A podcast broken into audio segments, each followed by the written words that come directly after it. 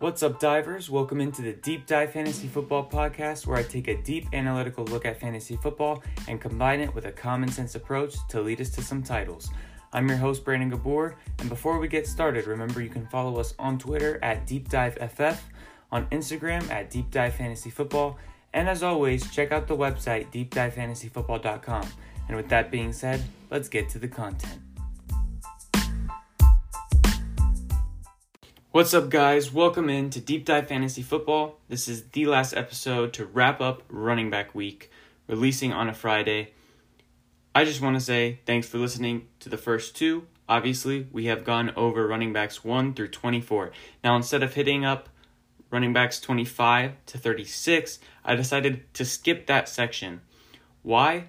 Well, I feel like a lot of people are covering that stuff, so I decided to get a little bit different. I'm basically going to go over my six super late sleepers, but I call them my fly guys. Why do I call them that?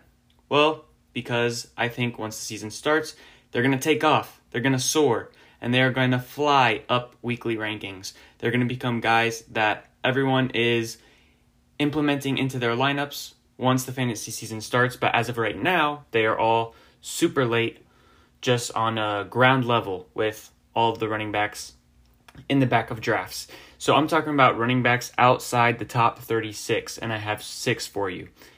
We're going to start it off with Tarik Cohen. Tarik Cohen right now is RB40 off the board. That is ridiculous. RB40.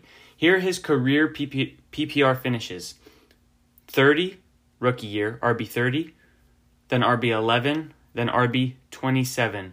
All of those are way above ADP. His worst finish was his rookie year, and that was 10 spots higher than where he's being drafted now. Last year, we saw atrocious, atrocious efficiency levels. Trust me, those are going to get better. Even if Foles doesn't win the job, and Trubisky is the guy there, it's still not going to be as bad as it was last year. Trust me, it's going to get better. He was averaging career lows and so many times he was getting receptions four yards behind the line of scrimmage. Mitch Trubisky's just trying to get bailed out from a sack, and he throws the ball to Cohen, and Cohen has to figure out what to do with it. And he could get six yards positive from where he got the ball, but he's only one yard past the line of scrimmage because he caught the ball so far behind it. You know, he was put in horrible situations last year. I expect that to get better because, like I said, last year was an outlier in his low efficiency levels, so you can expect it to come back to average or close to it. He's a dynamic guy. He can be used in many ways. He's probably, in my opinion, the second or third best weapon on that offense. Obviously, your go to guy is Allen Robinson. But after that, your number two is either Anthony Miller or it's Tarik Cohen. It's one of those two guys. It's not David Montgomery. Trust me, it's it's not David Montgomery. He is not near the type of weapon that Tarik Cohen is. So I would say that your go-to guys in that offense in order are Allen Robinson and then tied at two Anthony Miller and Tarik Cohen. So he's a guy that you want on in your teams because, like I said, he's never finished outside RB thirty. He's going at RB forty. He's a reception guy, so he's safe. You know he's safe because of that, and he is also a guy that can break off a good run for you know a lot of yardage and maybe a touchdown every once in a while. So he's a guy that I really like taking super late. Another guy I like taking super late, the guy right after him in ADP, RB41, Matt Breida. He's a better running back than Jordan Howard. He is. He's more efficient. He's career average over five yards per carry. He should also have the receiving role between him and Howard, so that makes him already have an advantage in PPR leagues. Look, I don't think he's going to get the same amount of carries as Jordan Howard, but I think with the less carries, he's still going to be more efficient. So it's going to help him catch up in terms of overall rush production. And he's going to have the receiving role. Not only does he have those two things going in his favor, his efficiency and his receiving, but if he has those two things over Jordan Howard, who are they going to use in the red zone? They're probably going to use the guy who's a threat in both facets of the game, running and receiving. So Breida is probably going to be the guy that they use more in the red zone than Jordan Howard. Maybe if they're on like the goal line, they'll use Jordan Howard. Maybe Jordan Howard gets those one yard, two yard runs at the goal line. But overall in the red zone, I think, because teams, let's face it, aren't at the one yard line, two yard line, three yard line that often.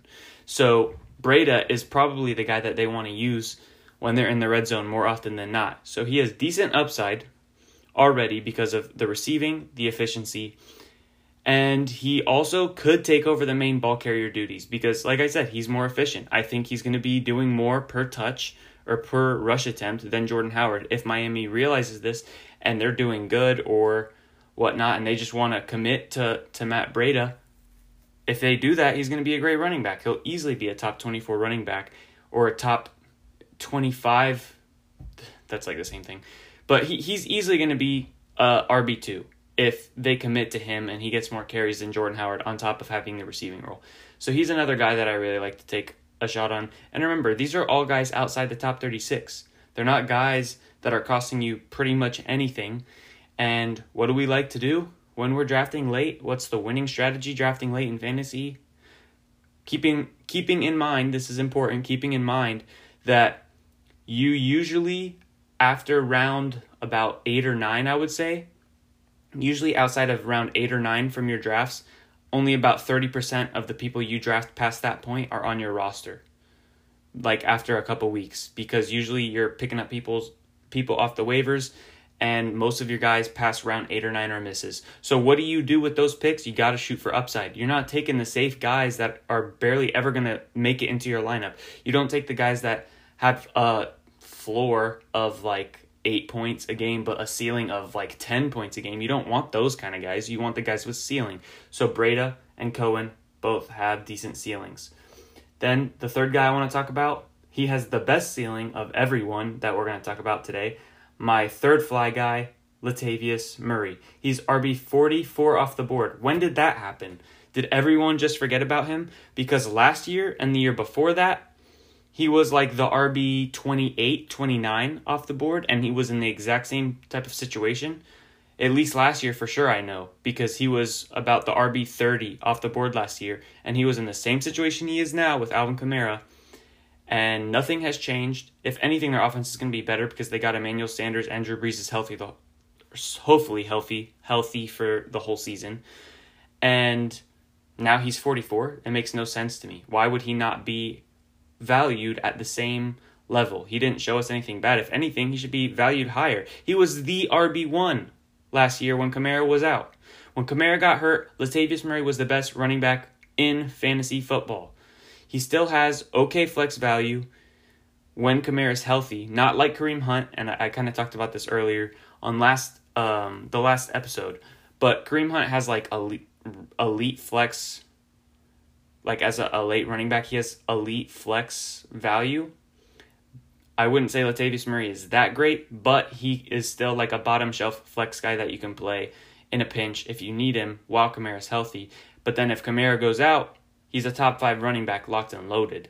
He's got the receiving. He takes a, a big workload and a good offense that always produces fantasy points to the running back position. He has league winning upside, so he's the perfect late round running back target perfect. And he's not at the level where. So we were talking about Breida and Cohen. Cohen is definitely not a guy you should be dropping. But if Jordan Howard just ends up taking the the bulk of carries and Breida's not taking, you know, as much carries as I'm projecting, which is about like I have him and Howard at like a 60-40 split. But if Breida's at like a 70-30 split or whatnot, some people might think about dropping Breida uh, because he doesn't he might not offer you as much value as you want or you could find on the waiver. Latavius Murray is always going to give you value, so you're not going to be dropping him. So he's a guy that's good to take as a late round guy because of the value and also because of the huge upside. Then, this is the guy I really have been waiting to talk about. This is the guy I really, really love taking. He's my RB4, or not my RB49, he's ADP running back 49, Antonio Gibson. This dude is basically a wide receiver playing running back. He's a good runner though. He don't just don't hear what I'm not saying. I'm not saying he's just a wide receiver, he's just a receiving back. By no means is that the case. He's a very good runner as well. He's got a mean cutback. He makes people miss all the time. He's got great hands. He stays on his feet through contact so many times. If you just type his name in and just watch, I mean, he may not be playing the best competition since he's at Memphis, but many, many a time he gets tackled by one or two guys and stays on his feet and keeps on going, or just, you know, spins through the contact or whatnot and he keeps going. He's got decent speed too. And get this, he's got a really good build. Remember, I said he's like a wide receiver playing running back, but usually, what's the first thing that comes to your mind when you hear a running back that's like a wide receiver? You think of a scat back, you think of a small, shifty, fast guy. That is not the build that Antonio Gibson is working with. He's six foot two thirty. Six foot two thirty. And he is like a wide receiver. That is an amazing build. He can take a big workload. I'm projecting him to be able to handle a big workload in the NFL, although I'm not projecting him to take one right away, especially not with how crowded that Redskins backfield is. But here's the thing if that's what's been going through your mind so far, the fact that they have Antonio Gibson, Darius Guice, Adrian Peterson, Peyton Barber, JD McKissic, Bryce Love. There's a lot of names there. I got you. I understand. But here's the thing none of those guys, except for Antonio Gibson, are receiving running backs. So Gibson's already locked in in that role. We already know and can be 100% confident in a role that he will have, and that's the receiving role. It's the t- it's the Chris Thompson role. Okay, last year Antonio Gibson had 8 receiving touchdowns for Memphis. And if you look at the Chris Thompson role over the past and it's tough, I had to basically take a 16 game average over the last 5 years for Chris Thompson because Chris Thompson usually plays like on average 11 games a season. So it's tough to just like, you know, take one or two seasons. So I just took the last 5 years. So just try and think about the situation that you know that the Redskins have been in over the last 5 years. They were only a competitive team maybe one of those years. Uh, and it was one of the years with Kirk Cousins. And then last year, obviously, they were in a horrible situation, whatnot. But the average if he played 16 games in any year, just over the last five years, Chris Thompson averaged 55 receptions and almost 10 points per game in fantasy.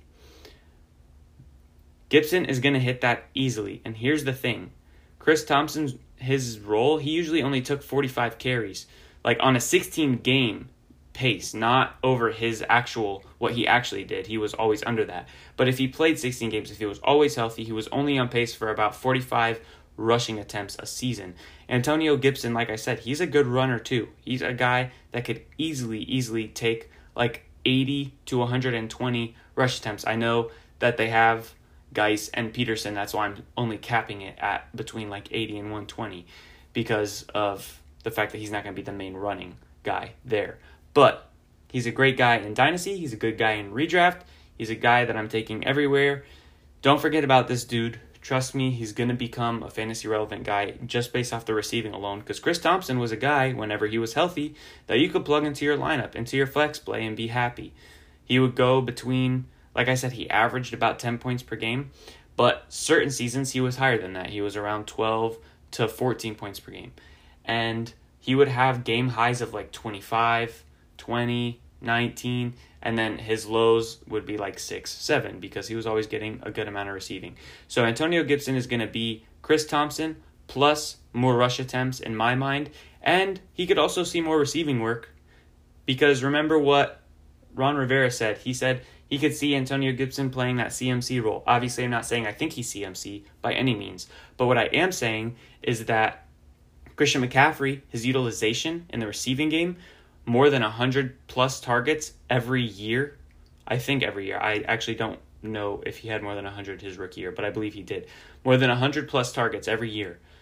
Antonio Gibson, if he gets. Because off the 55 receptions, Chris Thompson was averaging about 70 ish targets because he had a really good catch rate.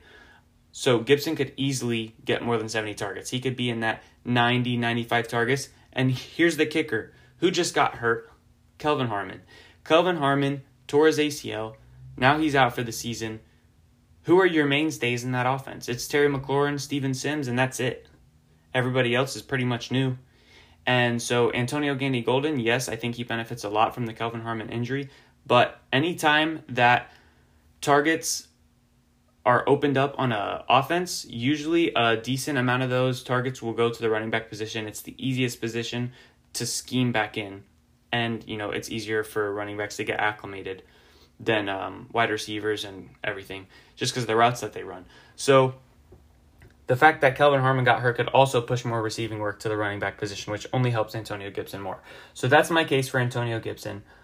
I actually am going to check right now for you what running back he is for me in my rankings. Right now, he is my running back. I know he's really high. I have him higher than than most people would be okay with. He's my RB 31 and he's going at RB 49. So, he's a guy that I'm always taking at the back end of drafts. Another guy I'm taking, my fifth fly guy. So we're, you know, we're on our way. We're moving quick. My fifth guy, Duke Johnson. He is my RB 52. Let me ask you this. Who is the most likely, if you had to bet, okay, and if you're not a betting guy, just imagine the situation. I'm actually not a betting guy either. Um, but if you had to bet on one starting running back in the NFL to get injured, who would you bet on? I'm sure these are the names that come to your mind. David Johnson, that's the correct answer. um, Todd Gurley, Leonard Fournette, James Conner, you know, those guys. Well, David Johnson has played the least games out of all of them over the last two or three seasons. And he's not necessarily like he's not a guy that I'm counting on being healthy. Like Gurley, I'm more comfortable with because Gurley actually played 15 games last year. Fournette, yeah, he misses games, but when he misses games, it's not like missing half a season or missing a whole season. It's missing three, four games, and he's still healthy. So David Johnson is the guy that I think is the most likely to get injured at all, and also the most likely to miss an extended period of time. I'm talking six, eight, ten games. And obviously I'm not betting on this, but we're talking about the the super, super late running backs you're taking shots on. So my vote goes to Duke Johnson as one of my fly guys because he's already going to be involved somewhat in the receiving game, and he's going to be getting likely an okay amount of carries. Plus, the Texans, they lost DeAndre Hopkins. They lost 150 targets in that offense. So the running backs are probably going to get utilized more in the receiving game than they have ever before with Deshaun Watson. So I think that yes, David Johnson is going to get a good workload. I have him around 50 receptions. If you guys remember me talking about him on the last episode, but that doesn't mean that Duke can't be in that 30 reception range, that 25 reception range with David Johnson healthy the whole time. And guess what? If David Johnson goes down, who is Duke Johnson competing with? I know my super deep guys will hit me with, you know, some rookies and whatnot, some, you know, the running backs that are on that depth chart that have a chance. But if we're talking about established guys, there's nobody there. It's just Duke Johnson. And none of the guys behind him have any high draft capital or equity invested in them either. So that tells me that Duke Johnson is going to get a huge bump in work if David Johnson goes down. There's no Lamar Miller. There's no Carlos Hyde. There's no even Alfred Blue. Like all of those guys are gone. There's no, oh man, what was his name?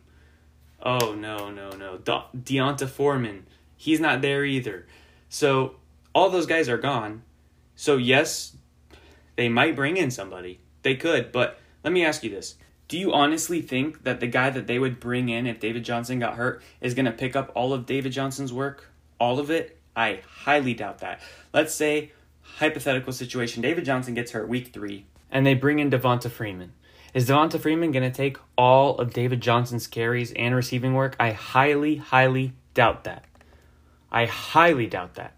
So Duke Johnson, regardless, even if they bring in somebody with an injury to David Johnson, he's still going to have more value after that injury. And honestly, he is a guy that if you're in deep leagues, like you're starting, you know, three receivers and you have two flexes and two running backs or something, He's somebody that you can put in the flex and be all right with. You could be okay with him. So those are the things in terms of upside. He can have really good upside, or he does have really good upside if David Johnson goes down. And he's also going to be, you know, a guy that could give you a safe like six, seven points if you're in really deep leagues. That's not something that I, I'm shooting for or I'm happy with in regular leagues where you're just starting two running backs, two wide receivers, and a flex. But in deeper leagues or like 14 teamers, or anything, you know, bigger than that, then Duke Johnson is also somebody that holds value as somebody that will be in your starting lineup. Here are his past career finishes in PPR. Duke Johnson, rookie year 23, then 31, then 11, then 37, and last year 29. He is ADP RB 52 right now. He has never finished worse than 37. He is being drafted 15 spots later than he's ever been or than he's ever finished, and he has good upside. He would easily be an RB2 with David Johnson going hurt or getting getting hurt. And then that brings me to my last fly guy. My last fly guy is Damien Harris. He is RB 55 off the board right now. And honestly, I'm not banging the table for this guy, but because of how late he is and the opportunity that is presented to him this year, he could be a really good value and he's worth taking a shot on, throwing a dart at in the late rounds. He could win the running back job for New England because Sony Michel's dealing with his foot injury right now. Also, Sony Michel just looked horrible last year. And Damien Harris was a third round pick. Plus, plus that was right after Sony Michel's amazing rookie season where he carried them in the playoffs and they still still after Sony was looking great decided to invest a third round pick in Damien Harris. And now all of a sudden Sony looks way worse than he looked that rookie year. So maybe they're looking at Damien Harris and he's looking a little bit better now. And they're like, this guy could be our starting running back for sure, especially with Sony Michel dealing with his foot injury. And let's not act like Damien Harris is just some nobody.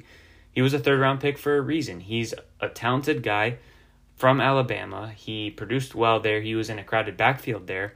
So it was hard for him to really ever take a huge workload and show out but he has a good opportunity, and that's what you look for in the later rounds. You're you're doing one of two things. You're either trying to find the the Alvin Kamara type of running back, the guy that is uber talented, oozing with talent that you love, that just doesn't seem like he has a pathway to starting. Or so you're either looking at that guy or you're looking at the guy that has an opportunity to start. You don't want anything else. You're looking for the super uber talented guys that could somehow work their way into the lineup, which is what Kamara did. Because remember, they had Adrian Peterson and Mark Ingram there. So it seemed like Kamara was going to get no work. But just because of how good he is, he worked his way into the lineup. It basically got Adrian Peterson traded to the Cardinals that year. And um, yeah, so that's one type of guy. And then the other guy is just somebody that you want to find that has an opportunity because whether it's, you know, the guy in front of them is injured a lot or whatever the case may be, they're in a, um, a running back by committee, whatever the case. That's what Damien Harris is in, and so he has a good opportunity as well. He's a good guy to take a flyer on.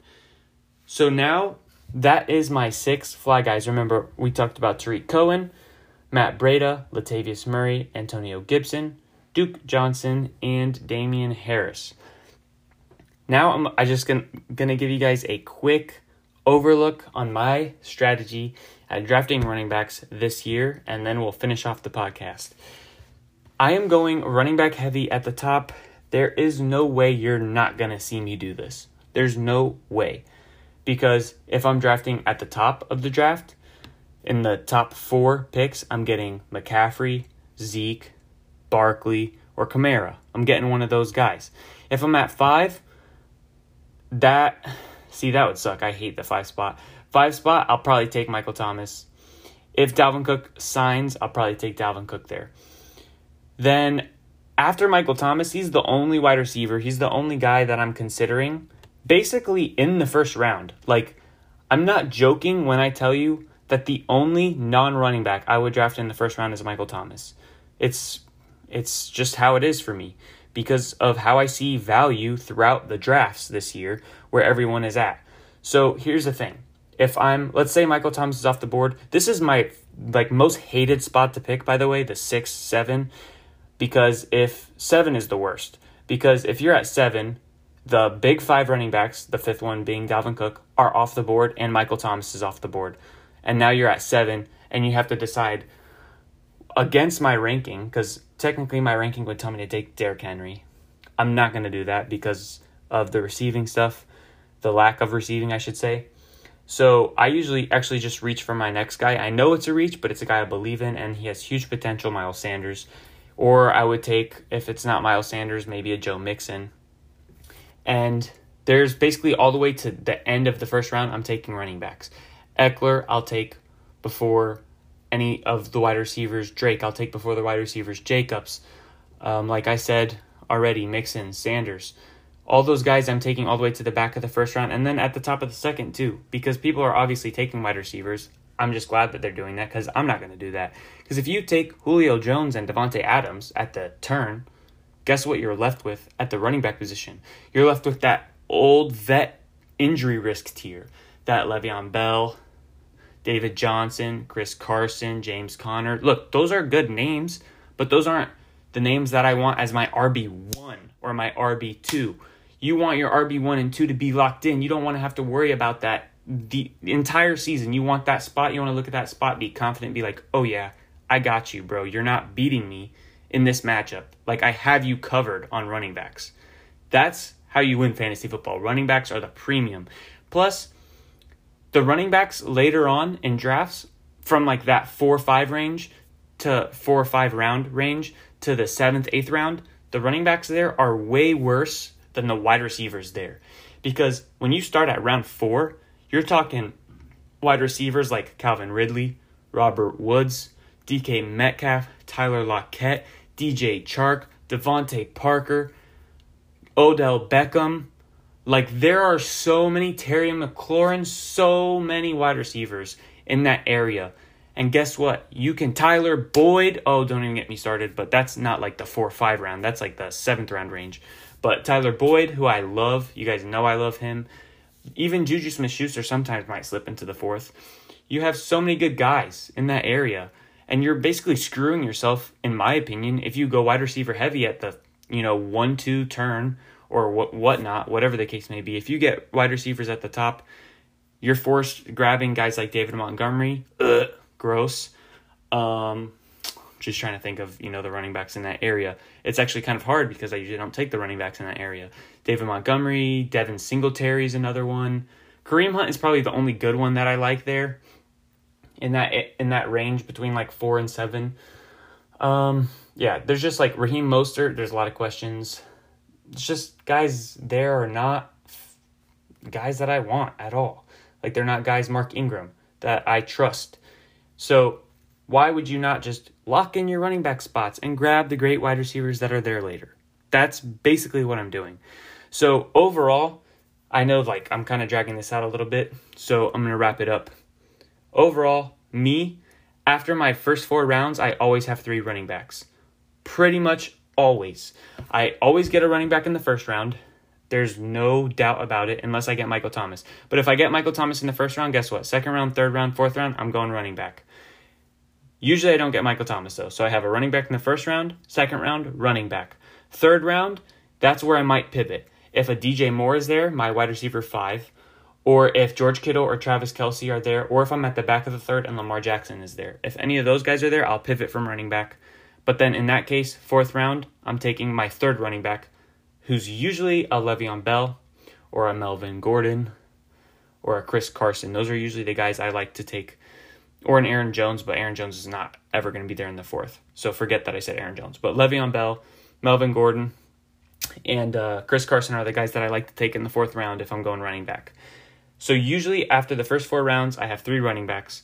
And then from rounds five to about seven or eight, I slam my wide receivers. I grab four receivers in a row. I might snag a Rojo at like round six or seven, just throw him in there because I love Ronald Jones. And then I'll come back to running back later on and grab all of my fly guys that I just talked to you about. Because, like I said, the earliest one was Tarik Cohen at RB40. He's going at the highest, at the highest ninth round, eighth round actually, at the highest.